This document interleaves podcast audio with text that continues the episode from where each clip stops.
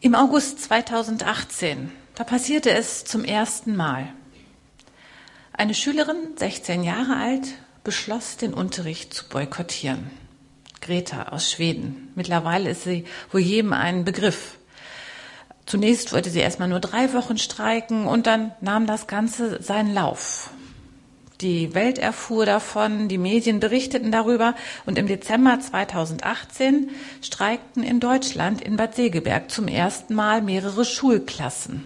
Und seitdem ist so eine Lawine weltweit in ja, Bewegung gekommen und ich habe gerade noch mal nachgelesen, im März haben über eine Million Schüler und Schülerinnen an einem Freitag den Unterricht geschwänzt. Sie haben gestreikt, boykottiert. Sie haben dafür demonstriert, dass die Politiker, dass die älteren Generationen mal in die Strümpfe kommen und etwas für diesen Planeten tun werden. Und natürlich ist das in einem medialen Zeitalter, in dem wir so leben, ähm, so, dass dann alle sich darauf stürzen. Die Medien berichten dies und das und große Diskussionen entstanden. Die können doch nicht einfach die Schule schwänzen und was bilden sie sich ein? Man muss es ja auch mal den Experten überlassen. Also es würde über das Verhalten dieser Jugendlichen berichtet, aber nicht über die Inhalte. Und hm, ich weiß nicht, letzten Monat oder vorletzten Monat brachte dann eine ähm, deutschlandweite Wochenzeitschrift im Internet mal so eine Frage auf. Was hasst ihr an euren Eltern? Was werft ihr euren Eltern vor? Also es war ganz klar, die Elterngeneration und Großelterngeneration, die haben jetzt alles versaubeutelt und nur diese die, die Kinder, die ähm, und Jugendlichen, die haben das jetzt zu retten, was zu retten ist. Da mag ein Stückchen Wahrheit dran sein. Wir hinterlassen hier keinen sehr guten Planeten. Davon bin ich auch überzeugt. Was mir aber missfallen hat, ist diese Provokation, dass da ein, ein Medium deutschlandweit übers Internet so richtig eine Spaltung hervorruft.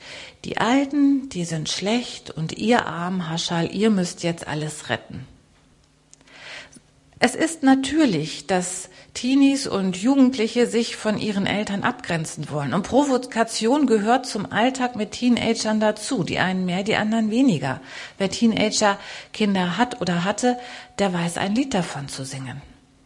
Und das muss auch so sein. Sie müssen sich abgrenzen. Sie müssen ihre eigenen Erfahrungen machen. Sie müssen ähm, ja ein eigenes Individuum wählen. Es gehört zu ihrer Identitätsbildung dazu.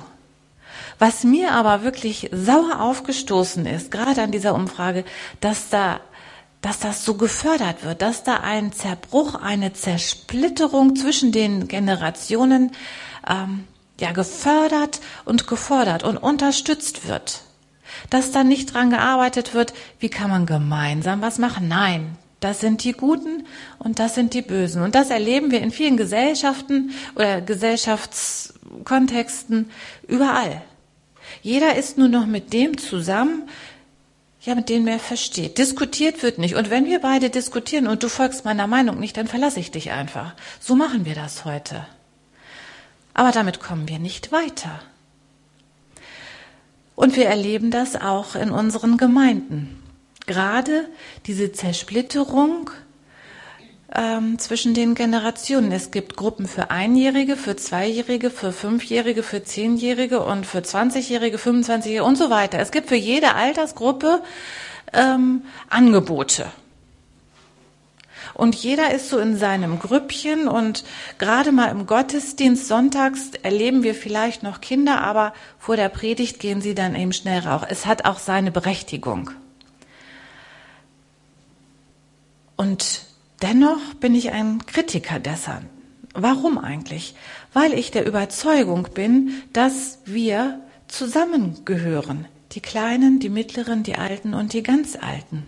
Natürlich weiß ich auch als Predigerin, wie schwierig es ist, ähm, ein, ein Publikum von vier Generationen zu bedienen. Da wird nicht jeder mitgehen können. Das weiß ich auch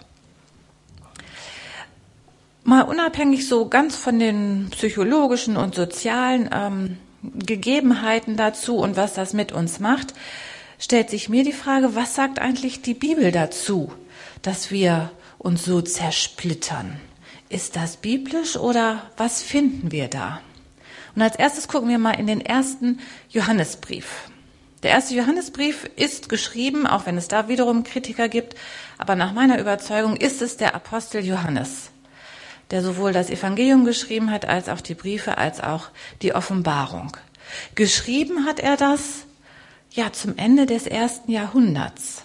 Also zu einer Zeit, wo der Tod von Jesus schon, na sagen wir mal, ungefähr 60 Jahre her ist wo schon die ersten Gemeinden entstanden sind, ja, wo schon die, nahezu die zweite Generation von Christen sich auf den Weg gemacht hat.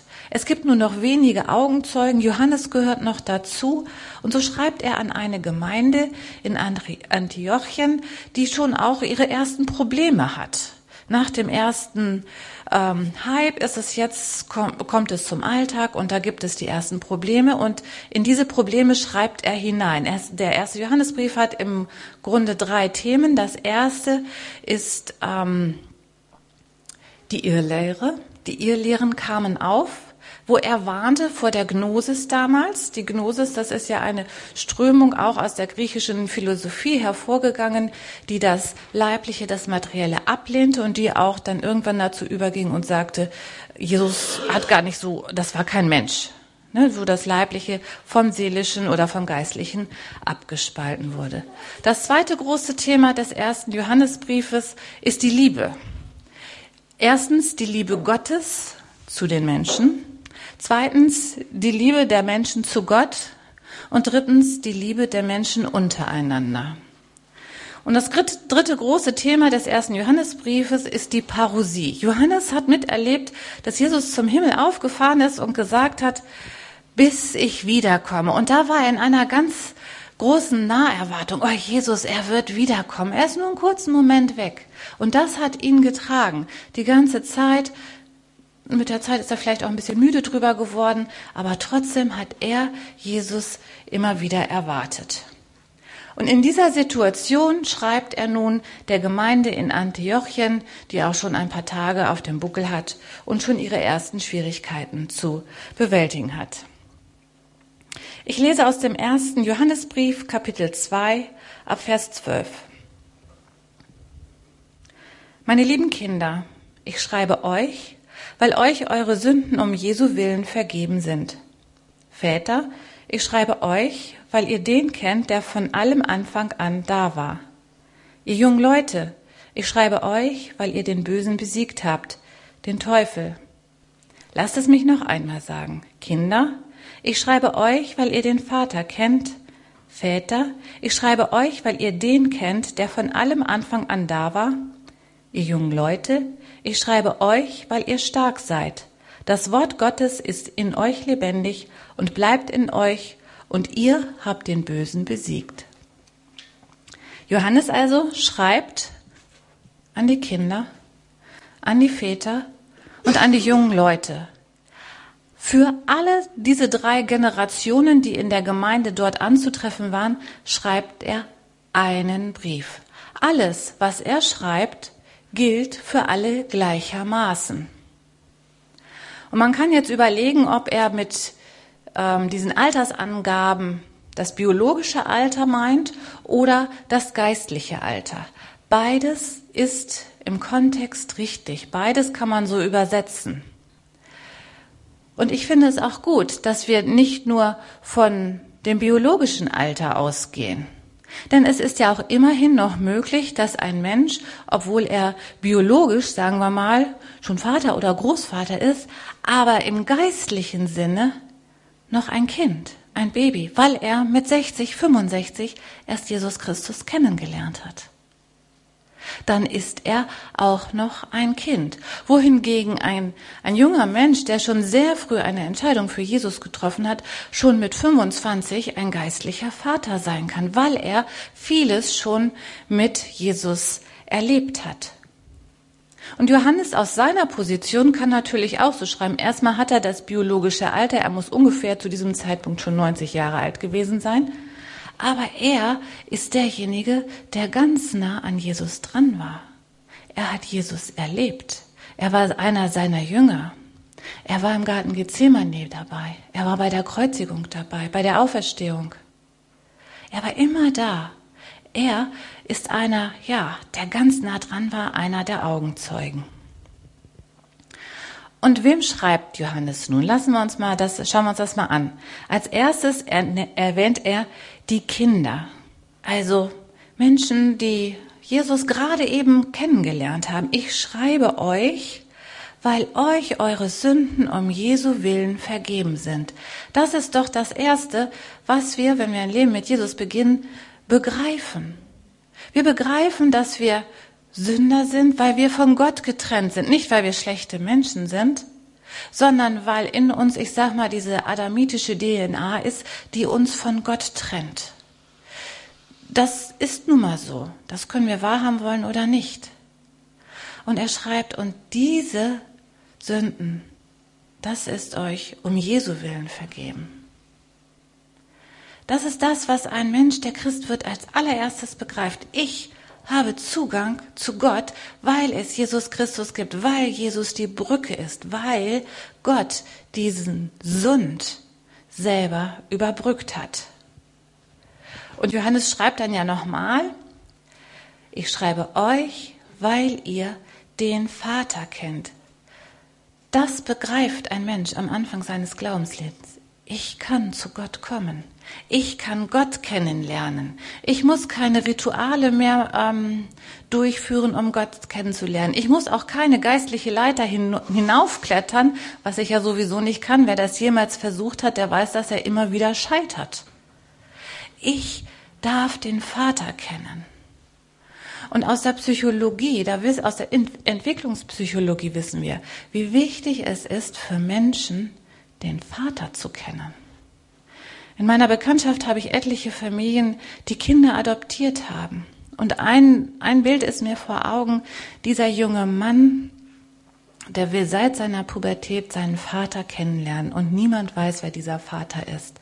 Und dieser junge Mann, mittlerweile ist er 30, hat solche massiven Identitätsprobleme, das ist einfach nur schlimm. Schlimm auch für die Adoptiveltern, die es ihm gern ermöglichen würden.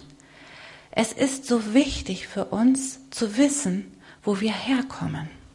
Wo sind meine Wurzeln? Und hier sagt Johannes, ihr kennt den Vater. Du weißt, wo du herkommst und du weißt auch tatsächlich, wo du hingehst. Das ist deine Identität als Christ, als geistlicher Mensch. Ich schreibe euch, ihr Kinder, weil eure Sünden vergeben sind, weil ihr den Vater erkannt habt, weil eure Identität, unabhängig davon, wie es im biologischen ist, eure Identität steht fest und ihr habt sie erkannt und darin lebt ihr. Ihr lebt als Kinder Gottes. Und deshalb schreibe ich euch, sagt Johannes. Und an die Väter schreibt er fast das Gleiche. Väter, euch schreibe ich, weil ihr den kennt, der von allem Anfang an da war. Und er schreibt es nochmal. Bei den Kindern und den jungen Leuten, da variiert er so ein bisschen. Aber bei an die Väter schreibt er zweimal, ich schreibe euch, weil ihr den kennt, der von allem Anfang da war weil ihr den Vater kennt. Er betont es hier noch einmal. Ihr, die ihr schon viele Jahre im Glauben seid, ihr kennt den Vater. Und er schreibt nochmal, ihr kennt den Vater. Es ist ja so, und das werden die meisten von euch bestätigen können, wenn man so eine Weile schon mit Jesus unterwegs ist, dann erlebt man vieles. Dann erlebt man auch Zweifel. Dann erlebt man auch Anfechtung. Dann erlebt man, wie diese Gemeinde hier auch Irrlehren. Oh, und dann kommt so die Frage aus dem Hinterkopf, ist das wohl alles wahr? Gehöre ich wirklich zu Gott? Kenne ich Gott? Oder gibt es nicht noch eine andere Möglichkeit? Und Johannes sagt, nein, ihr wisst, was wahr ist. Ihr habt eine Beziehung, ihr habt eine lange Reise mit Gott schon unterwegs seid ihr schon unterwegs. Und ihr kennt Gott. Und das macht euch aus. Das ist eure Identität. Lasst sie doch nicht los. Lauft, lauft doch nicht irgendwelchen Irrlehren hinterher. Ihr habt mit Gott schon Höhen und Tiefen gemeistert. Es ist euer Fundament. Lasst doch nicht zu, dass irgendeine Lehre, irgendein Zweifel, irgendeine Anfechtung da Löcher reinhaut in das Fundament. Lasst euch in eurer Identität doch nicht beirren. Also ich kenne das so aus meinem natürlichen Leben, dass ich in meiner Identität mich gerne mal ähm, auch so beirren lasse. Ich habe auch eine Freundin, die dann, wenn man so ins Zweifeln kommt, dann sagt sie, ja, du durftest nie leben, wer du bist. Wo ich dann denke, ja, ich lebe aber so, wie ich bin. Und eigentlich, ähm, was soll das denn jetzt? Unsere Identität wird immer auch wieder mal in Frage gestellt. Und Johannes sagt, ihr kennt den Vater und das ist eure Identität. Denn wer Gott kennt und immer mehr kennenlernt, der lernt auch sich immer mehr und immer besser kennen. Lasst es nicht los, ihr Väter, ihr kennt ihn. Und wenn ihr das wisst, dann könnt ihr auch alles andere, was euch in Zweifel stellt, einfach mal auch loslassen. Dann könnt ihr auch loslassen die ganzen Begierden und Wünschen, die ihr meint, noch ähm, erfüllen zu müssen, damit eure Identität klargestellt ist. Meine Identität kommt niemals aus dem, was ich habe oder kann. Meine Identität, die Identität eines Kindes Gottes, kommt aus der Beziehung mit Gott. Und da sagt er zu den Vätern, ihr wisst es, das ist euer Fundament, ihr habt eine Geschichte, ihr könnt gelassen sein. Und dann schreibt er an die jungen Leute. Das Erste, was er an die jungen Leute schreibt, ihr jungen Leute, ich schreibe euch, weil ihr den Bösen besiegt habt, den Teufel. Und als zweites schreibt er dann, ihr jungen Leute, ich schreibe euch, weil ihr stark seid. Das Wort Gottes ist in euch lebendig und bleibt in euch und ihr habt den Bösen besiegt. Das Wort Gottes ist in euch. Johannes ist es, ich muss ganz ehrlich sagen, das Johannesevangelium liebe ich ja. Ne? Ich liebe es deshalb, weil Johannes so auch so philosophisch unterwegs ist. Und das Johannesevangelium beginnt. Am Anfang war das Wort und das Wort war bei Gott und das Wort war Gott. Der, der das Wort ist, war am Anfang bei Gott. Und später schreibt ihr, ihr jungen Leute, ich schreibe euch, weil das Wort Gottes in euch lebendig ist. Johannes schreibt nicht von der Bibel. Johannes schreibt von Jesus Christus. Ihr jungen Leute, ich schreibe euch, weil Jesus Christus in euch wohnt. Und ihr seid stark und ihr seid vital und ihr seid kräftig. Ihr habt Energie. Deshalb schreibe ich euch, Jesus wohnt in euch und ihr habt noch ja die Power, ich sag mal der Jugend. Ihr seid noch, ja, ihr seid in der Schaffenskraft. Das ist in euch. Und weil das alles in euch ist und vor allem weil das Wort Gottes in euch ist, habt ihr nicht das Böse besiegt, sondern sogar den Bösen. Ist das nicht eine fantastische Zusage an, ein, an einen Menschen, der mit Gott, unter, der mit Jesus unterwegs ist, du hast nicht das Böse besiegt, sondern du hast den Bösen, den Leibhaftigen sozusagen, besiegt. So wie Jesus selber auch der Versuchung widerstanden hat, ist es euch jungen Leute möglich, dem Bösen zu widerstehen. Nicht nur zu widerstehen, sondern zu besiegen, weil Jesus in euch wohnt. Und dann kommt natürlich gleich dieser Vers aus Römer 8, Vers 38. Ich bin überzeugt, dass weder Tod noch Leben, noch Engel, noch unsichtbare Mächte, weder Gegenwärtiges noch Zukünftiges, noch gottfeindliche Kräfte, weder Hohes noch Tiefes, noch sonst irgendetwas in der ganzen Schöpfung uns je von der Liebe Gottes trennen kann, die uns geschenkt ist in Jesus Christus, unserem Herrn. Was für eine Zusage! Jesus wohnt in euch, ihr jungen Leute. Das macht euch stark, das befähigt euch. Das, da könnt ihr die, die Energie und Kraft, die ihr als junge Leute habt, ausleben. Ich habe das mal erlebt, ich habe eine Freundin begleitet, die relativ jung im Glauben war. Und da war ein, ein, ein Esprit, ein Spirit drin, dass ich manchmal gedacht habe, boah, da hätte ich jetzt auch gerne noch mal was von. Da war so eine, sie war noch nicht so müde geworden wie ich. Und das hat mich dann wieder neu inspiriert als, ich sag mal, alten frommen Hasen. Dass ich gedacht habe, oh, sie kann staunen und sie hat, das hat mich inspiriert, das hat mich ähm, ja auch wieder vorangebracht und mir auch wieder Mut gemacht. Ich konnte von ihr lernen. Sie konnte aber auch von ihr, von mir lernen, weil ich so ein paar Zusammenhänge schon durchlebt habe und die Bibel schon ein bisschen besser kenne und auch schon das eine oder andere in meinem Erfahrungskonto mit Jesus habe. Und das ist es, was uns ja ausmacht als Gemeinden. Da sind Glaubensbabys, da sind Glaubenskleinkinder, Menschen, die schon ein bisschen unterwegs sind und Menschen, die schon ganz lange unterwegs sind. Das ist doch ein, ein Fundament. Das ist doch ein Schatz, mit dem wir als Gemeinden leben können.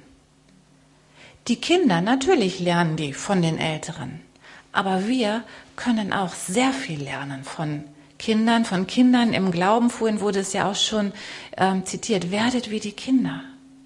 Werdet wie Glaubensanfänger. Fangt an zu staunen darüber, dass Jesus alle Schuld vergeben hat. Können wir da als alte Hasen noch drüber staunen? Oder ist das so, naja, ist halt so, ne? Können wir da noch drüber staunen? So wie ein Glaubensanfänger? Ist es für uns immer wieder neu faszinierend, wie viel Fesseln Jesus gelöst hat wie wir wiederhergestellt werden. Können wir das sehen oder sind wir im alten Trott unterwegs? Und was sehen die jungen Leute an uns? In meinem ersten Leben war ich ja, äh, in meinem ersten Leben, in meinem ersten Berufsleben, ne? in meinem ersten Berufsleben war ich ja Krankenschwester und ich war relativ schnell auch Mentorin, also Praxisanleiterin. Und ich muss sagen, das hat mich sehr erfüllt, dass ich diese jungen Auszubildenden, die teilweise nicht sehr viel jünger waren als ich, begleiten durfte. Das ist so was Schönes. Dann kommen sie im ersten Ausbildungsjahr, so nach der, den ersten Einführungswochen, nach sechs Wochen war es früher, und dann trauten sie sich gar nichts und, und ah nee, und, mm, ne, so, und, und waren manchmal so tollpatschig, dass man daneben stand, das wird nie etwas. Wo einem davor gruselte, was soll aus diesem jungen Menschen jemals werden? Wenn sie, was weiß ich, irgendwas fallen ließen oder so. Und knapp drei Jahre später kamen oftmals die gleichen Schüler wieder, bereiteten sich aufs Examen vor und du standst daneben und hast gedacht, wow, richtig toll. Was haben die alles gelernt? Jetzt können die auf eigenen Beinen stehen. Und wie schön ist es doch, wenn wir in Gemeinden so etwas auch etablieren. Ich sage mal so ein Mentorensystem wo wir die alten Hasen dann irgendwann auch dastehen, wow, wie sehr hat sich dieser Mensch verändert und wie schön ist es zu sehen, wie er sich geistlich weiterentwickelt. Und dann vielleicht auch selber noch davon leben zu können. Lernen zu können, nicht leben zu können. Ich lese jetzt nochmal aus dem ersten Petrusbrief, 1. Petrus 5. Er wendet sich nämlich auch an die Ältesten und an die jungen Leute. Ich möchte hier noch ganz kurz einwerfen, er spricht von den Gemeindeältesten. Ähm, wir haben heute ja so ein, so ein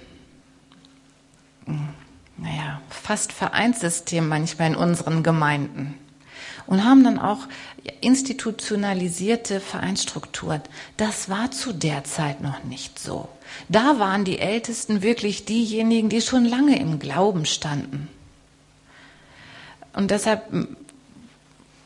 versuchen wir doch mal alle dieses Wort Älteste mal so ein bisschen davon zu trennen von den Ältesten, die eine Gemeinde leiten, sondern eher die Ältesten, die schon lange mit Jesus unterwegs sind.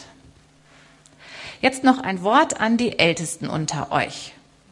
Sorgt für die Gemeinde Gottes, die euch anvertraut ist, wie ein Hirte für seine Herde. Seht in der Verantwortung, die ihr für sie habt, nicht eine lästige Pflicht, sondern nehmt sie bereitwillig wahr als einen Auftrag, den Gott euch gegeben hat. Übt euren Dienst mit selbstloser Hingabe. Seid ein Vorbild für die Herde. Das gilt uns allen. Das gilt nicht nur den Ältesten einer Gemeinde. Das gilt uns allen. Vorbild zu sein für die Herde, füreinander, auch für den anderen, der mittlerweile auch 30, 40 Jahre unterwegs ist. Wir kommen alle mal ins Straucheln und ins Zweifeln. Da können wir Vorbilder sein. Auch und gerade dann aber für die, die neu im, Le im Leben mit Jesus stehen. Wir haben da eine besondere Verantwortung auch. Ich habe vor etlichen Jahren von einer geistlichen Mutter einen Brief bekommen und sie hat mir ich weiß nicht mehr, wie sie es formuliert hat, aber sie hat dann davon gesprochen, dass ich die Gnadengabe des Lehrens und Predigens habe. Und es ging mir gar nicht, geht mir gar nicht darum, was sie geschrieben hat. Mir war nur wichtig, dass, dass sie es geschrieben hat und dass sie es geschrieben hat. Dass da eine Frau, die mir auch ein Vorbild im Glauben ist, ähm, etwas zutraut und sagt, du, ich sehe da etwas in dir. Und das ist die Frage an uns, die wir schon länger mit Jesus unterwegs sind. Können wir uns vorstellen, Jüngere in dieser Art und Weise zu fördern, zu unterstützen? Und gucken wir die Jüngeren im Glauben auch so an und sehen, Mensch, du hast da eine Gabe. Nutze sie, setze sie ein. Zu dieser Verantwortung gehört leider manchmal auch das Ermahnen. Das fällt uns dann je nach Persönlichkeit mal mehr oder weniger schwer. Aber nehmen wir, übernehmen wir diese Verantwortung? Zu dieser Verantwortung gehört aber auch, und das ähm, werden alle Eltern sicherlich äh, bestätigen können, dass wir auch mal loslassen, dass wir Platz machen für die, die nicht, die, die hinter uns stehen.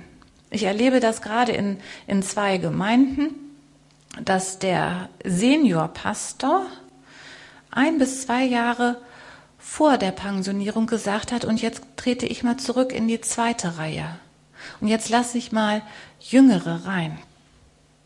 Das finde ich schon sehr bemerkenswert zu sagen. Also wenn, wenn man so mit Anfang 60 dann sagt, ich weiß, ich werde demnächst in Rente gehen. Ich gehe in die zweite Reihe.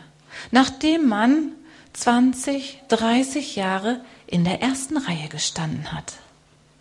Das hat was von Persönlichkeit zu erkennen. Jetzt sind mal auch die anderen an. Und die nachfolgenden Generationen sind dann aber auch in der Pflicht und der Verantwortung, dieses Zepter zu übernehmen und zu sagen, ja, ich übernehme jetzt die Verantwortung, ich will jetzt auch mal Mentor sein, ich, ich steige in diese Rolle hinein. Petrus schreibt dann weiter, Ganz kurz und knapp. Entsprechend bitte ich die Jüngeren unter euch, ordnet euch den Ältesten unter. Und der wichtigste Satz kommt jetzt. Für alle gilt, geht zuvorkommend miteinander um. Kleidet euch in Bescheidenheit. Das gilt für alle Generationen. Egal wie lange wir schon mit Jesus unterwegs sind. Wir haben die Weisheit schlichtweg nicht mit Löffeln gefressen. Wir haben vieles mit ihm erlebt, wenn wir schon lange mit ihm unterwegs sind. Das gibt uns aber nicht das Recht, uns über Jüngere zu erheben. Wir können so viel voneinander lernen. In Respekt und in Demut miteinander unterwegs zu sein, voneinander zu lernen. Ich habe es eben schon gesagt, dass ich sehr davon profitiert habe, als eine Freundin von mir zum Glauben kam. Sie mich wirklich sehr viel gelehrt hat, ja, Gott wieder staunend wahrzunehmen. Mich wieder darüber zu freuen, über Kleinigkeiten. Und dann, wenn wir das schaffen, dann kommen wir vielleicht irgendwann dahin, was uns im Psalm 148 so wunderschön beschrieben ist die Alten mit den Jungen Und warum sollen wir das dann überhaupt alles machen? Aus sozialer Sicht, sicher, klar. Aus psychologischer Sicht, na klar, es ist immer gut, wenn man voneinander lernen kann, sich weiterentwickeln kann, dann wird man nicht verbittert und starr. Aber in allererster Linie gilt für die Gemeinden zur Ehre Gottes, dass die Gesellschaft in die Kirche gucken kann, in die Gemeinde gucken kann und sehen kann, das läuft da anders. Da ist nicht diese Zersplitterung jung gegen alt, sondern gemeinsam. Und gemeinsam wird Gott dann geehrt. Psalm 148 fängt an mit Halleluja, lobt den Herrn vom Himmel aus, lobt ihn in den Himmelshöhen. Und dann wird gesagt, wer alles Gott loben soll, bis dann schließlich in Vers 12 oder ich fange Vers 11 an, lobt ihn, ihr Könige der Erde und alle Völker, ihr Herrscher und sämtliche Richter auf Erden, junge Männer und junge Frauen, die Alten gemeinsam mit den Jungen. Sie alle sollen den Namen des Herrn loben, denn sein Name allein ist hoch erhaben. Seine Herrlichkeit erstreckt sich über Himmel und Erde. Es geht darum, Gott zu loben ihm zur Ehre zu leben und tatsächlich da auch ein, ein Gegenpol zur gesellschaftlichen Entwicklung zu sein. Ich bin immer dafür, wenn Kinder ihre Kinderstunden haben und so. Und trotzdem können wir lernen. Wir können von ihnen lernen. Und vielleicht kommen wir auch wirklich dahin, dass wir Gottesdienste feiern können, in denen tatsächlich vier Generationen sitzen und in denen tatsächlich vier Generationen auch was von dem Gottesdienst mit nach Hause nehmen können. Ohne dass irgendwer nach dem Gottesdienst sagen muss, heute hatten wir drei Choräle und nur zwei Lobpreislieder oder umgekehrt. Der Klassiker, ich musste ihn einfach nochmal raushauen. Und in dem Sinne wünsche ich mir das so sehr, dass wir es schaffen, in den Gemeinden, dass ihr es auch in dieser Gemeinde schafft, Generationen vereinend miteinander unterwegs zu sein zur Ehre Gottes. Amen.